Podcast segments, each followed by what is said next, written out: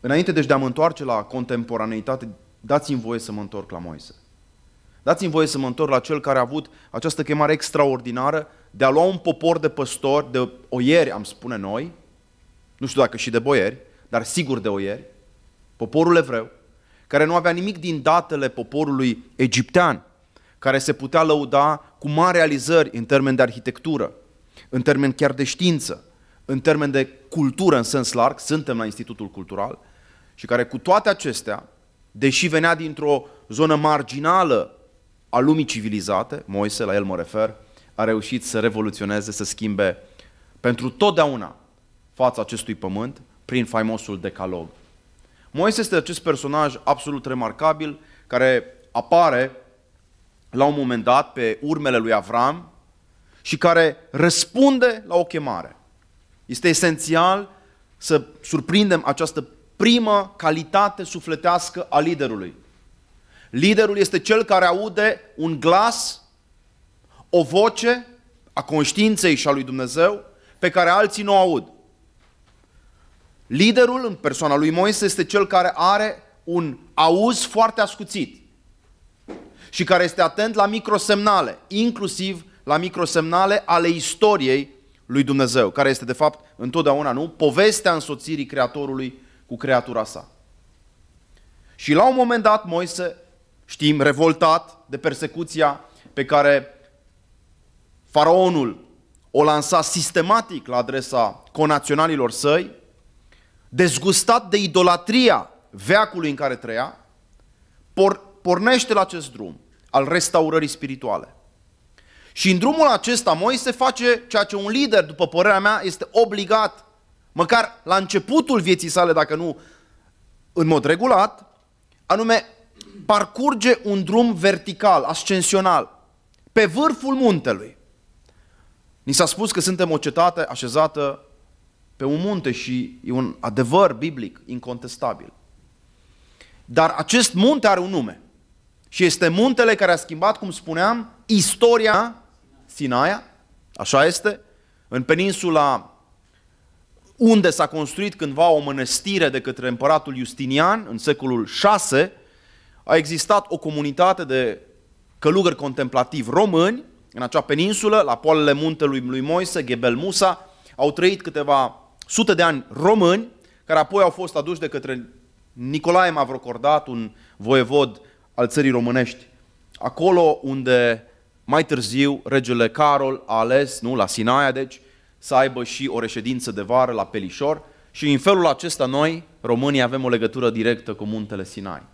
Nu sunt însă sigur că toți liderii spirituali sau, de ce nu, politici ai României au parcurs acest drum. Dar drumul acesta pe care tu trebuie să-l parcurgi ca lider în căutarea lui Dumnezeu este un drum care presupune efort, care presupune chiar, dați-mi voie să vorbesc și într-un limbaj specific creștinilor răsăriteni, în, presupune chiar o asceză. Presupune o renunțare. Presupune postul, presupune despărțirea de cele lumești și de grijile acestea care ne consumă. Și în felul acesta, iată pe Moise, vedem într-o relatare extraordinară din uh, Cartea Exodului, la capitolul 24, Moise se suie pe muntele revelației și acolo are experiența fundamentală din punctul meu de vedere a liderului inspirat, care este experiența vederii lui Dumnezeu. E un cuvânt foarte greu pentru noi astăzi. Cum adică liderul, înainte de a-i conduce pe alții, trebuie să-l vadă pe Dumnezeu? Scriptura ne spune că da. Sigur, vederea noastră este adesea vătămată de păcat, de trufie, de poftă. Dar vederea aceasta, măcar prin cuvânt, ne este astăzi accesibilă, dacă nu în chip nemijlocit, ca și pentru Moise. Iată-l aici, pe Moise, spuneam, uh, Exod 24 cu 15, Moise s-a suit pe munte și norul a acoperit muntele, slava Domnului s-a așezat pe muntele Sinai și norul a acoperit timp de șase zile.